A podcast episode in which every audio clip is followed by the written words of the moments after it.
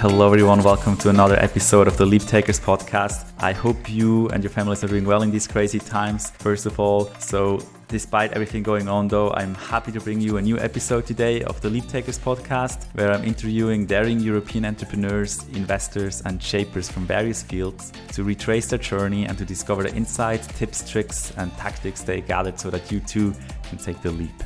My guest today is Gonzalo, or Gonz as he calls himself. He runs and writes Seedtable, one of the leading newsletters focused on European tech and the startup scene here in Europe. He puts out an analysis about a particular topic every Friday, along with the most important news and funding rounds happening in Europe right now.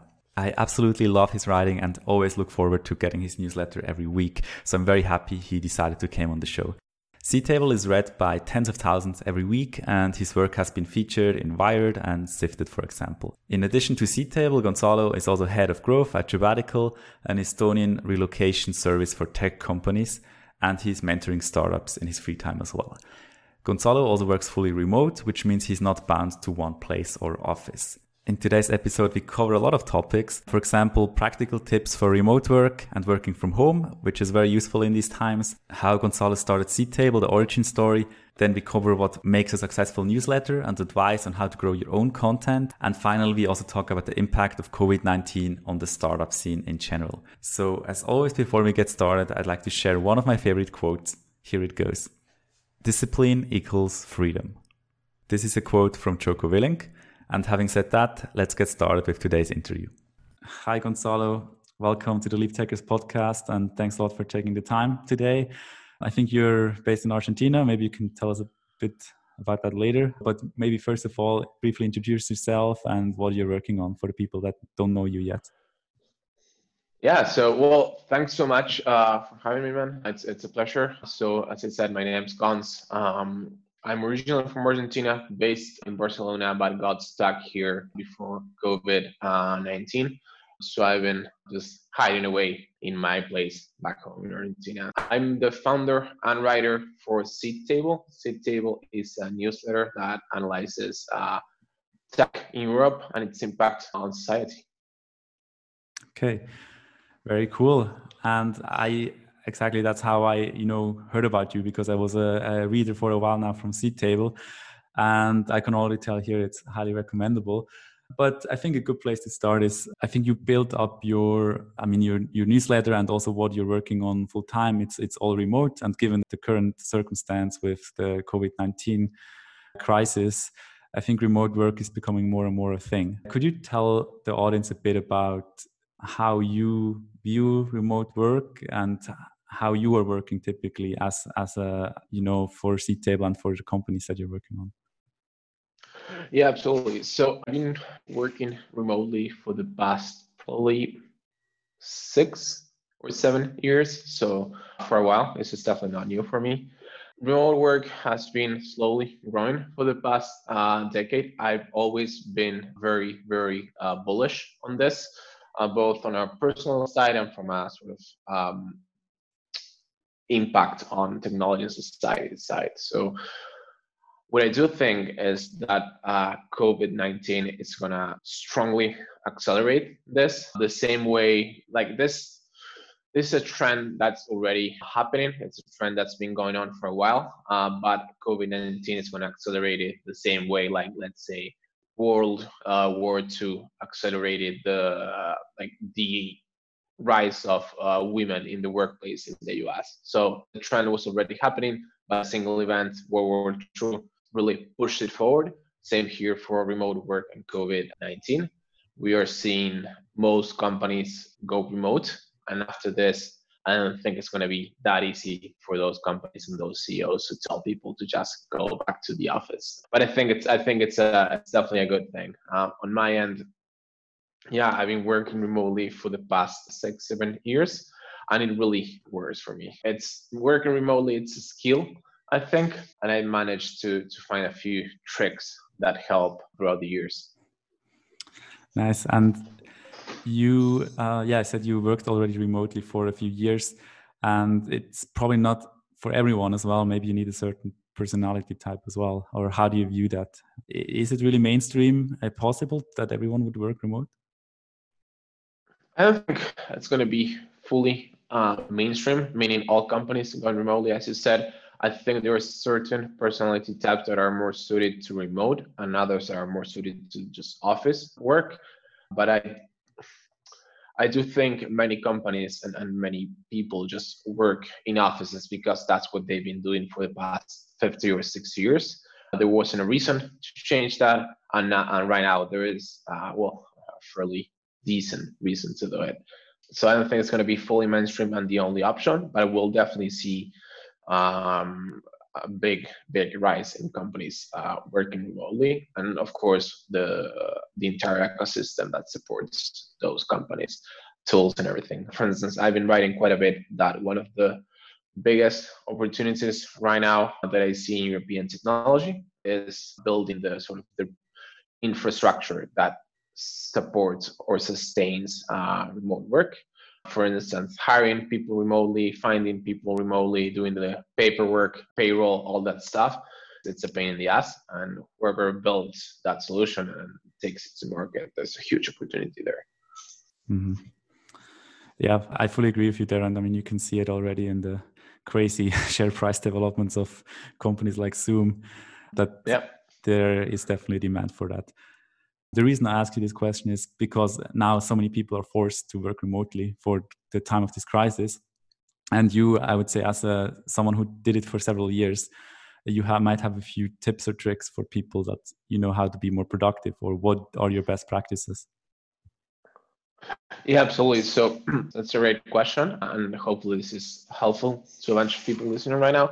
So the first thing for me is uh, to set up our routine. So that routine. It starts uh, with me. I wake up grab some coffee breathe for an hour or two and then what i do is i get ready for work as if i like i like i be going to an office. Like i get fully dressed and i start working just as usual. One key thing for me is i keep my phone in airplane mode uh, until around noon where i get the bulk of the work done. I mean those couple of very important things that you got to get done each day. So it starts with a routine, starts with making sure that sort of your mind knows that you're working, not just in your pajamas watching Netflix.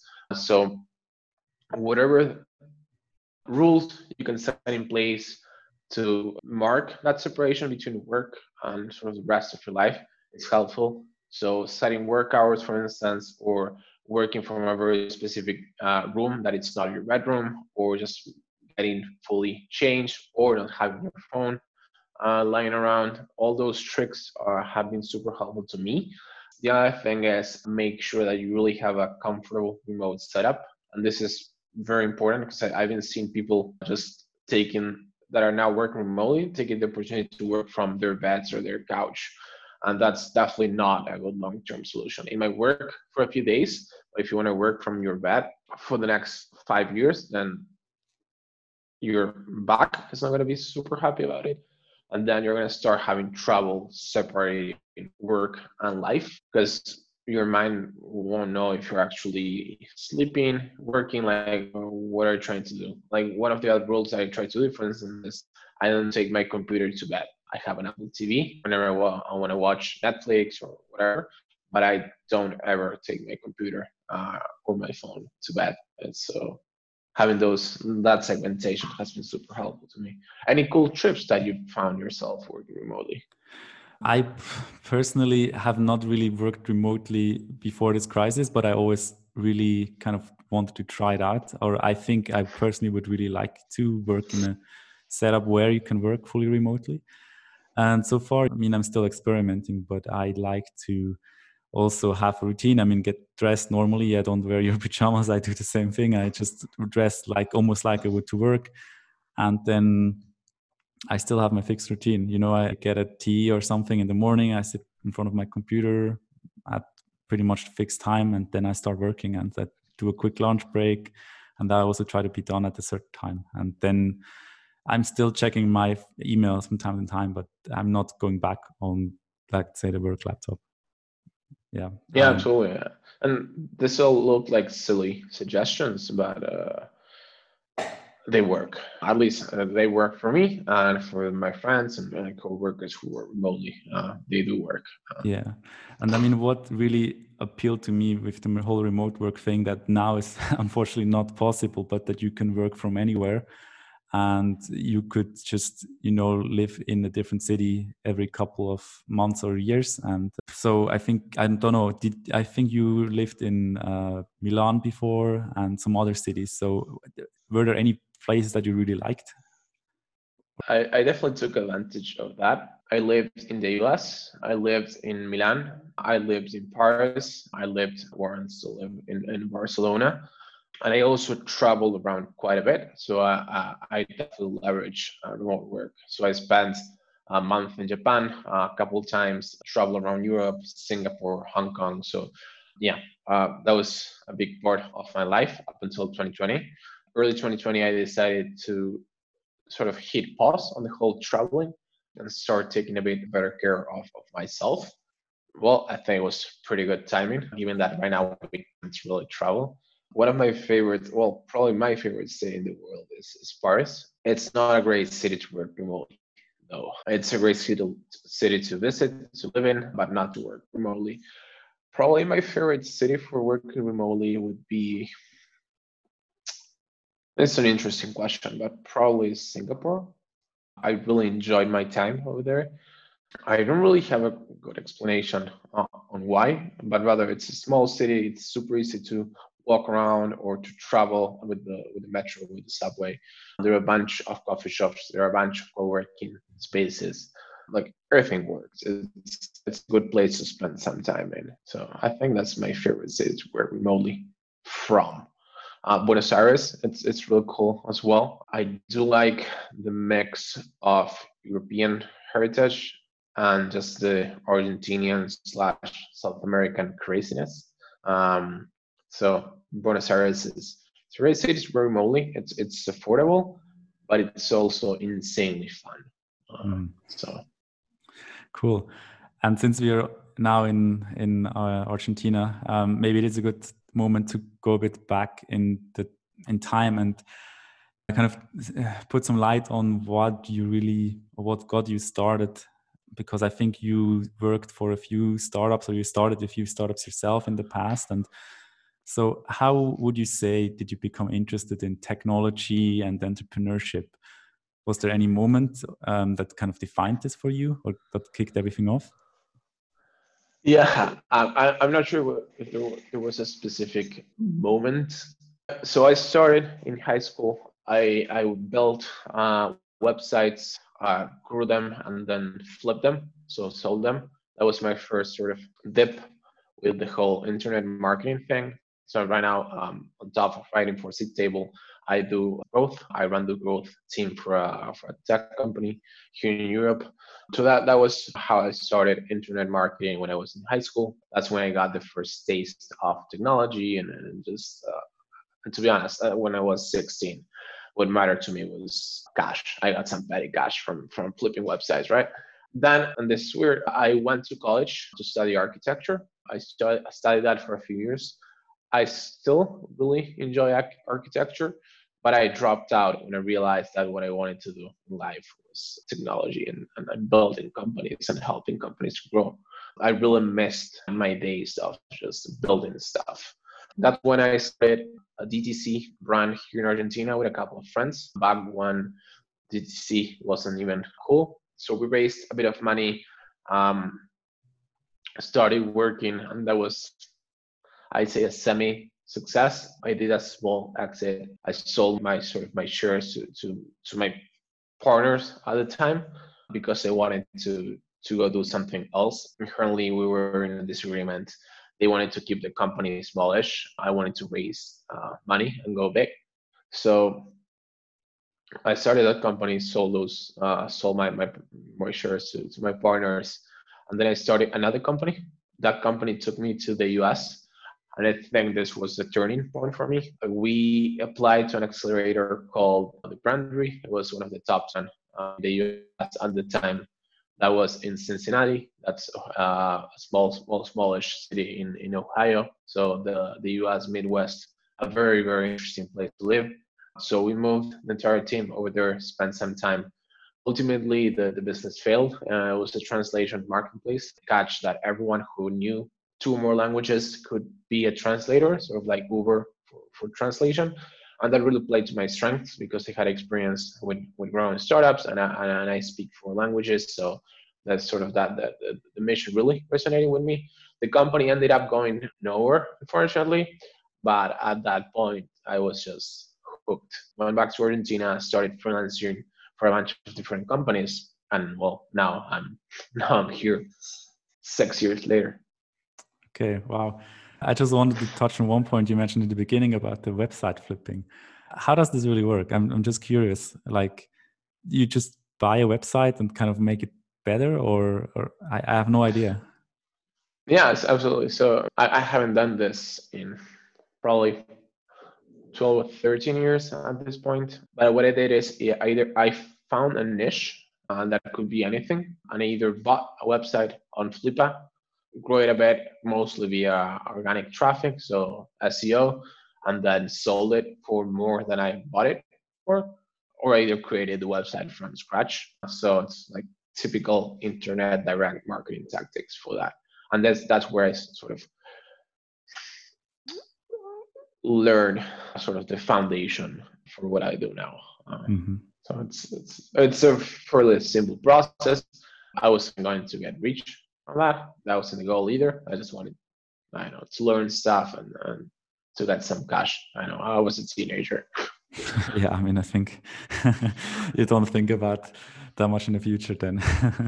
but no, not at all okay but it's it's interesting how you know this kind of kicked everything off you mentioned the the startups that were like semi successful or or the one that failed and i believe you probably can draw a lot of important learnings from that uh, experience. So do you have any you know key learnings that you would say okay that's really something that i would you know do different now or that i would give someone as an advice?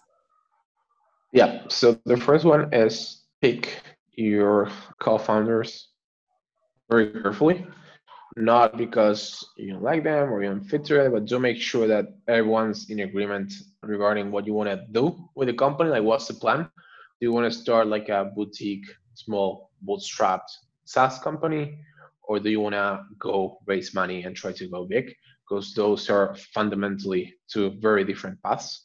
So that's one thing. Uh, pick who you who your founder is very carefully and make sure that everyone's in agreement on what you're trying to do. That's the number one thing because at the end of the day, you're going to spend five or ten years uh, with that person. And if you're not aligned from the start, then you're set. You're like you're setting yourself uh, for failure. The second thing, and this is, I'm not even sure if I should mention it, but the, the main thing here is uh, talk to your users. That's it's cliche, like everyone says it, but it's true. At the end of the day, it's it's true. We did it uh, a lot for the DTC run, and it was uh, in terms of um, sort of growth fairly successful, at least in Argentina. But we failed to do it for the other company. We never got anywhere. So I'd say those two things are, are the main ones. A third one that it's not really about companies per se, but really whatever you're trying to do is try to figure out what's your edge like what's your personal edge? Why you should start that company why you should do that thing or why you're different or better than the rest or what weird intersection of uh, skills and interests do you have and try to exploit that. So try to find your edge and leverage uh, your edge. Mm-hmm. and do you have any insights on you know picking the co-founder or how you actually i mean you mentioned some things but I mean, I'm not sure if if you have an opinion on it, but uh, do you think there are great tools right now to you know find someone to start a company with you, or to kind of filter who could be a good co-founder? I'm not sure I'm the right person um, to ask that question. No, that's, a, that's fine. no, no, that's fine. I, I do have a, a sort of an okay answer here, or at least a place to start. I'm not sure I'm, I'm the right person because I haven't found uh, my sort of my perfect co-founded match just yet. That said, uh, if you wanted to if you think you want to start a company, you don't know where to start, uh, you don't have a co-founder, then I'll probably go check Entrepreneur First. So Entrepreneur First is talent investor. You apply, you get to the program. The program is sort of uh, structured in different batches in different um, locations, and they just get together a group of I don't know 50, 60, 100 very smart people who don't have a company, who don't have an idea, who don't have a co-founder, and they sort of stress. They put them in different groups and stress test them as co-founding sort of teams. And at the end of the program, you gotta find a, find a team, you gotta find find an idea, and see if that takes you somewhere. And it might seem sort of the, the, the typical assumption is that you really need to know your co-founder because like it, it, should be a friend, a colleague, or someone you worked very closely with. But they, or what they think is that they have this counterintuitive uh, take that actually, if you know a co-founder very well, it's it's not good for you. It's not good for you because you don't know when to quit. Whenever you don't know someone and you have a bunch of different options and your the program is putting you through all this like stress, then what that does is that you change like teams and co-founders all the time until you find someone that really, really, really sticks. And I'm not even sure I'm doing like EF justice with my explanation, but it's if you're looking for a co-founder, then that's definitely a right place to mm. start. Oh, it's very interesting that you mentioned EF because I actually just over lunch today I was listening to a podcast with Matt Clifford, uh, the founder of Entrepreneur First, and he exactly mentioned what you just said. So it's yeah. quite interesting, and maybe that's also why I was thinking about this question in the back of my mind.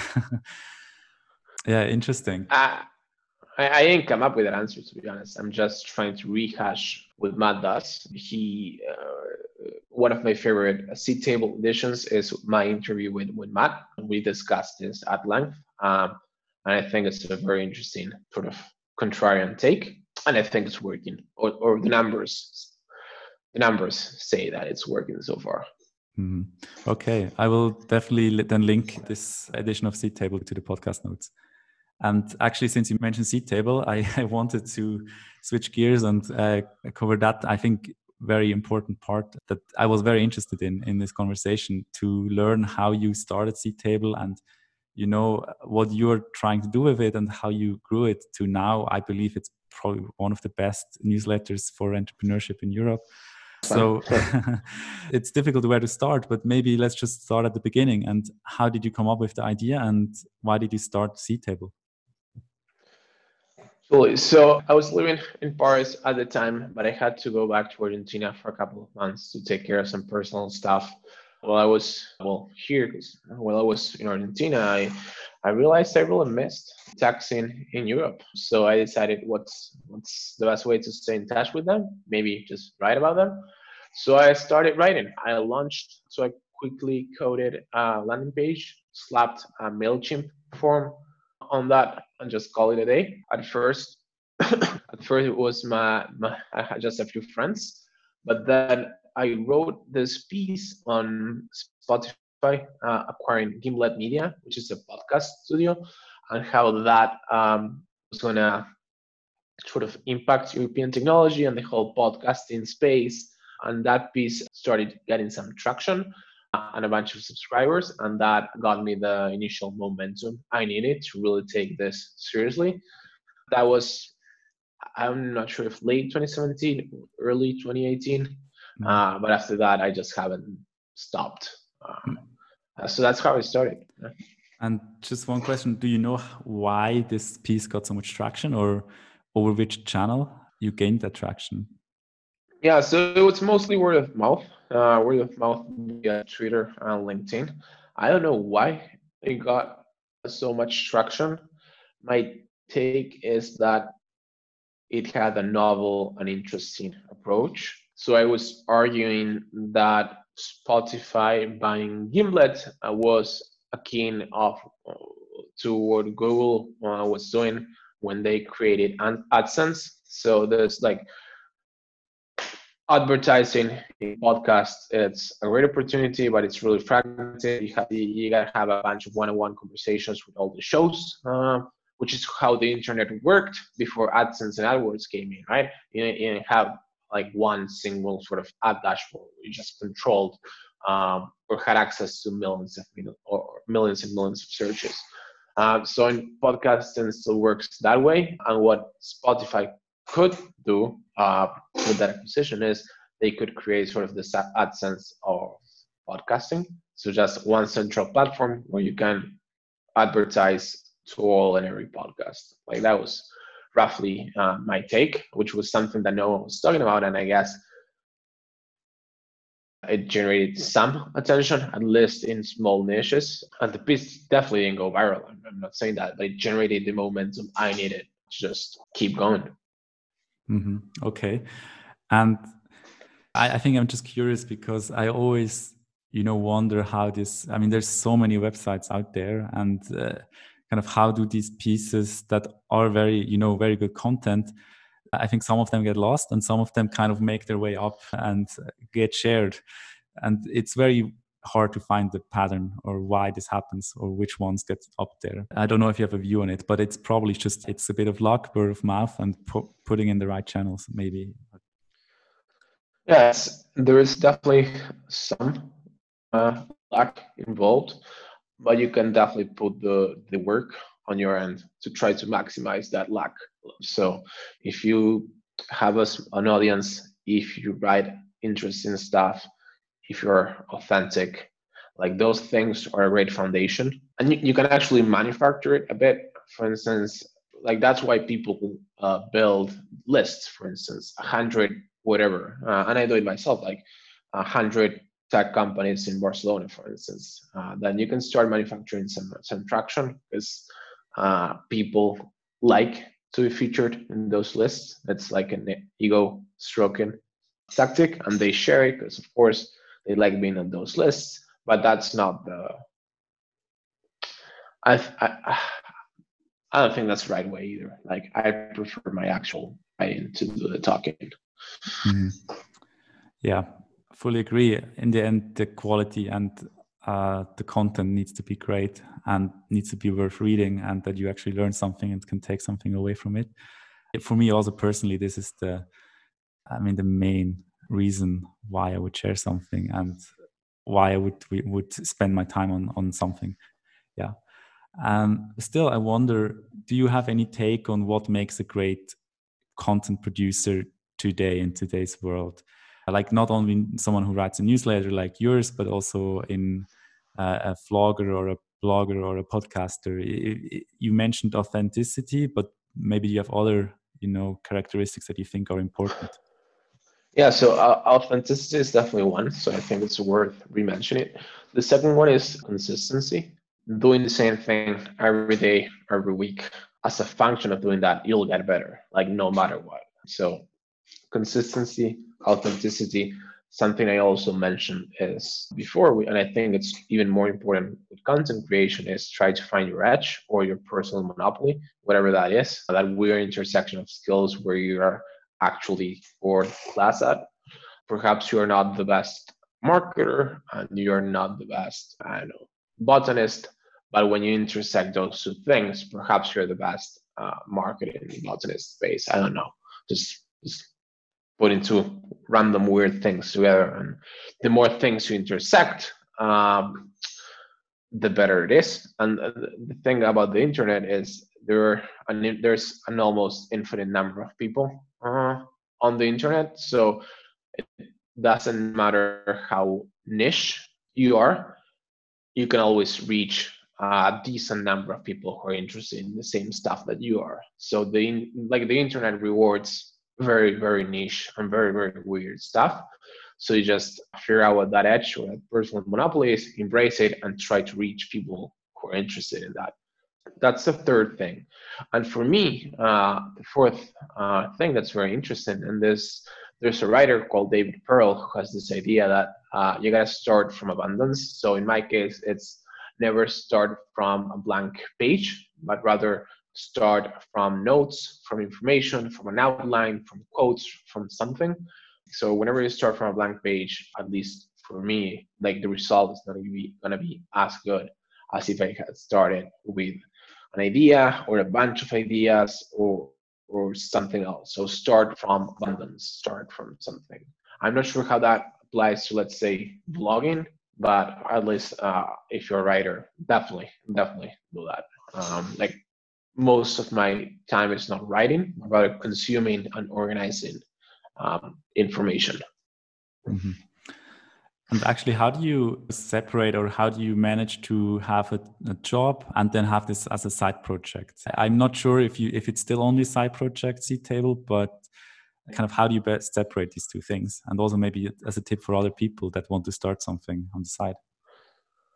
Cool. I have a lot of friends. No, I'm just kidding. that's a, that's a good question. So I've managed to find a routine, but as I said, a big part of table for me is consuming and organizing uh, information and starting from abundance when I write. And I consume and organize information regardless of the fact that I do table. Like I've been reading and taking notes and, and just building uh, sort of my second brain for, for years, like even before Tiago Forte coined the, the term second brain. So I've been doing that for years. It's part of my routine. As I said, I start my day every day with with reading. I read for at least an hour every day. I lead, I read a lot on the weekends. I take notes and like transcribe my notes from flashcards or from pages to Roam. I'm using a tool called Roam for this. So that's that's the one key thing. There are a lot of things that I do that I've been doing for a while now. That said, I think being effective has been key for me and i don't mind hard work to be honest. I, I work quite a bit. I spend i do work on my sort of day job uh, more than a regular person would work on a day job but i also spend quite a bit of time on Seedtable but that's because i like it. I really enjoy it. So i, I can't say I have a, a formula for this but i think the answer is that whenever you are really interested in something you'll find a way to do it. If you think you want to do something, but you're still on your couch watching Netflix, then you probably should ask yourself if you really want that that bad or not. Like, and if you don't, it's fine. But perhaps having an honest conversation with yourself about what you want and what you don't want is what you should do. And it's it's not easy, of course. But yeah, like if you really want to do something, you find the time to do it. Uh, like actions speak louder than words here. Yeah, I like that one and it's very true, very true. And no, you're doing your you're doing your podcast, right? Exactly. You have a full time job, and you're doing your podcast. How do you, how do you find the time? Like, yeah, yeah, you you make the time, and it's because it's it's actually it's something that interests you. It's fun, and obviously, yeah, you you put it in your free time, and then, but it doesn't feel like work. It's it's like something you you want to do, right? Yeah yeah i was i was having this discussion with my girlfriend the other day and i was trying to like she was worried i was working too much and i was working saturdays on Seedtable. I'm like Seedtable is not work. Like Seedtable is fun. Like this is what i want to do. Like don't worry about me. So yeah. I don't think she got it though. But yeah i mean you know people have different priorities or they they like different things and that's perfectly fine. So um, yeah. And as you said, you you need to find for yourself what you value and what you want to do. Cool. And I think we didn't even really mention that much yet about Seedtable itself. So could you just briefly describe, you know, kind of what you uh, write about typically, and you know, kind of who is reading it, or who who should read Seedtable, and if if there are people in yeah, the audience that haven't heard about it. Yeah, so Seedtable is a weekly newsletter on European tech it analyzes something that's going on in tech that week and how it impacts companies, societies, ecosystems, investors. It goes out, as I said, once a week on Fridays at 9 a.m. Um, Central Time, Central European Time. It's mostly read by European investors, founders, startup employees, and the press, I'd say. So that's mostly it.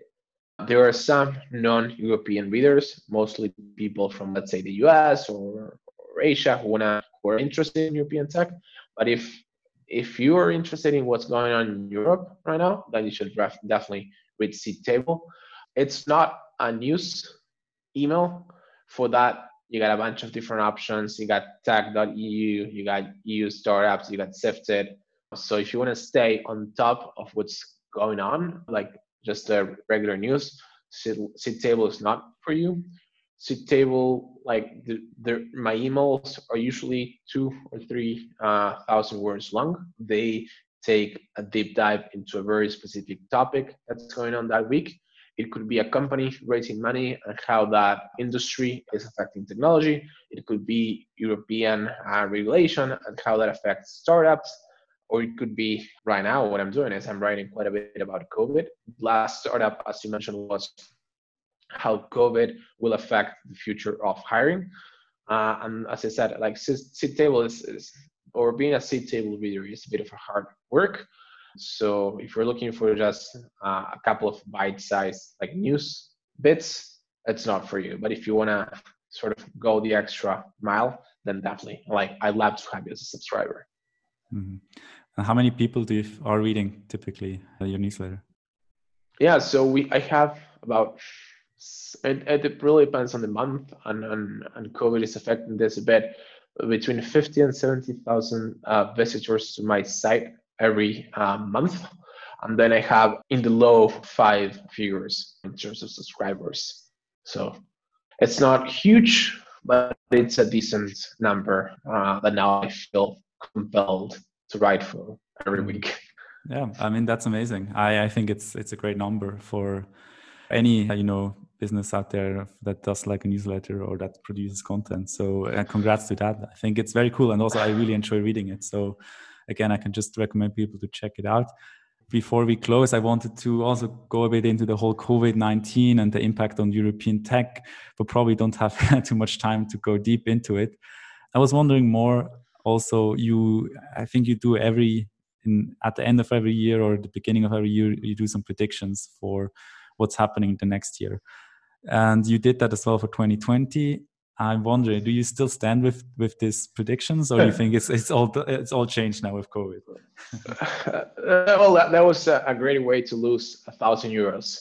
So I make those predictions, but what I do is I put some money where my mouth is. So if I don't hit those predictions, I donate a thousand euros to a charity of my choice or my reader's uh, choice.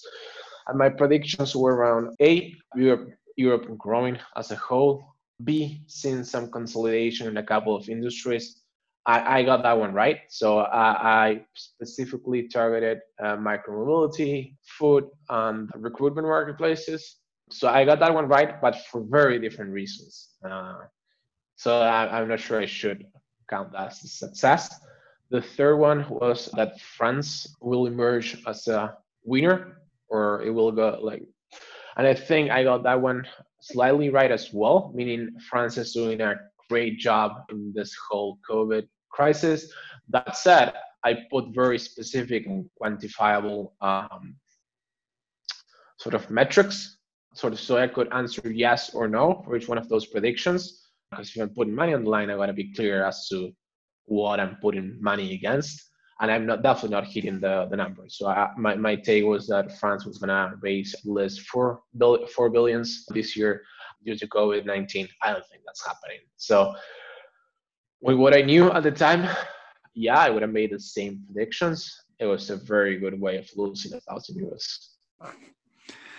Yeah, well, at least it goes to a good cause, and who knows? Maybe there's a miracle recovery in the second uh, half. I, I, I, I, seriously doubt that. I don't think we'll see the V-shaped recovery that most companies are expecting for a bunch of different reasons. But yeah, I, I haven't. I'm still sort of waiting. But yeah, comes December, I, I like. I know I'm gonna have to donate those those euros, and I'm I'm very happy to do it. To be honest. Mm you also put out i think a list of you know different areas um, or different industries and how they are affected by covid-19 and we don't need to go really deep into it but where do you see really like the the big impact happening of of the virus? Yeah. and what are you like your key industries?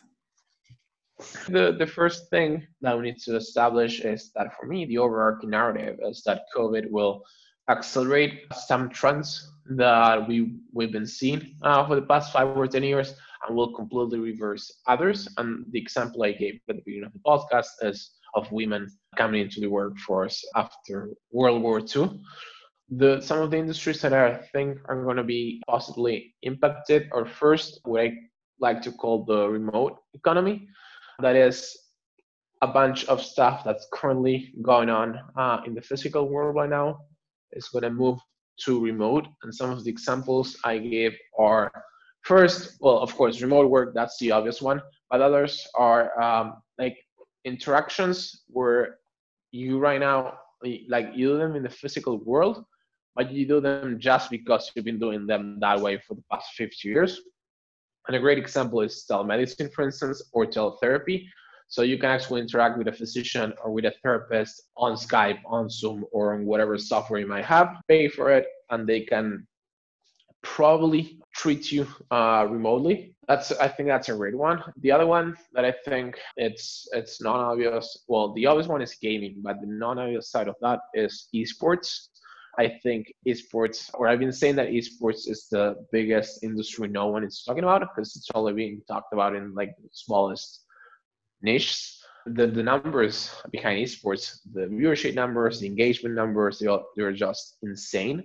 So I think uh, with rise of gaming, this will be sort of the thing that tips esports up towards mainstream. Okay. Yeah, I I see that as well. I think esports has a, a, great future if you can monetize it as well, which might be a bit of a challenge still, but I think there's great progress being done there. Yep. Yeah. Absolutely. Um, absolutely.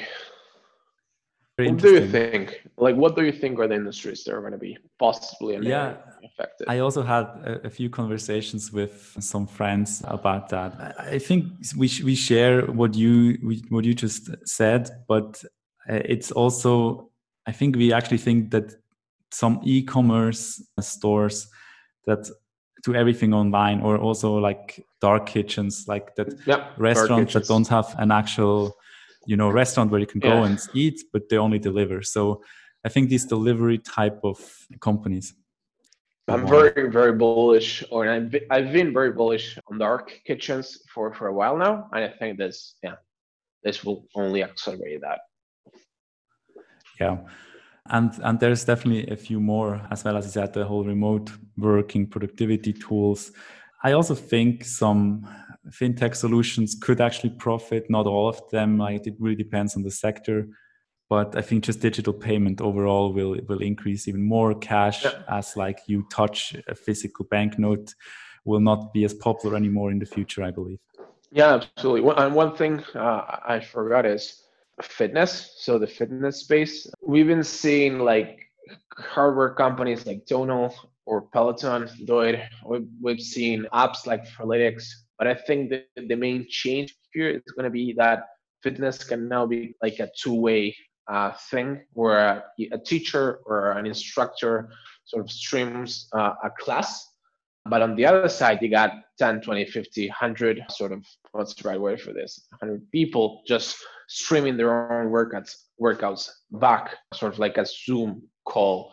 And I've been doing that. I've been I've seen that being done right now with CrossFit gyms all over the world, where they're not only seeing the teacher, like the instructor, stream the workout, but rather people are streaming their own living rooms while they work out, and everyone like gets the community aspect out of it. So I think like that's gonna happen as well. Mm, that sounds amazing. Are there any companies that you know that do that? I, I don't, to be honest. Uh, I really don't, and I've been looking uh, for one. So if anyone knows of one, do send them uh, my way. But I, I, don't, and whoever builds like the software for this like niche uh, markets, telemedicine, teletherapy, like two-way, like all that stuff. Yeah, there's a, there's a big opportunity there. Mm-hmm. All right. Well, I think we we are at the end of time um, Gonzalo, but thank you very much for coming on the podcast. I still would like to ask the, the last question I typically ask my guests, which is related to the name of the podcast. So mm-hmm. I'm, I'm really curious, what does, you know, courage mean to you in, in the sense of entrepreneurship or also life? Yeah, that's, that's a great question. So I like to read the Stoics quite a bit. So Seneca, Marcus Aurelius, Epictetus, and, and, and when you put courage in their own sort of terms, for me, I think courage is the ability of doing something where you don't control the outcome, but being completely okay with it and doing it anyway, sort of uh, taking that leap, uh, regardless of whether you can control what's afterwards. Mm-hmm. Perfect. Well, then where can people find more about you? Like you mentioned Seedtable, I believe it's seedtable.com. Yeah, seedtable.com. Um, any like what is your Twitter handle or where else can people find you if they want to uh, find more about you? So seedtable.com. Do subscribe if you're interested in European tech. And on Twitter, I'm, I'm fairly active. It's Gon Sanchez S, uh, and we'll just link it on the notes below because it's it's not super easy to spell. Okay, I will definitely do that. And good. Then, as always, everyone can find uh, all the important things uh, linked in the show notes as well of this episode. Thank you very much, Gonzalo. And I hope everything goes well with, with Seedtable this year as well. And you still get get one or two predictions right. we'll see about that. For now, I'll, I'll just start thinking about which chart to donate to. So, but again, thanks for your time, man. It's it's been it's been a pleasure to. Okay, great. All right, everyone. Thank you so much for listening to this episode. You could do me a really big favor if you would just tell one of your friends about the Leap Takers podcast and recommend it. Or if you want to do even more, quickly head over to the iTunes or Apple podcast store and give the Leap Takers podcast a five star rating. This would really help me to get more visible and that I'll be able to continuously bring on great guests to this show. Thank you so much. Also, if you have any feedback, or suggestions for future guests, just shoot me a message. You can find all my contact info on leaptakers.com, or you can also follow me on Twitter or Instagram, where you can find me under Remo Keyboards, or just follow the Leap Takers podcast directly in Instagram as well. So, having said that, thanks again for listening and have a great week. Bye bye.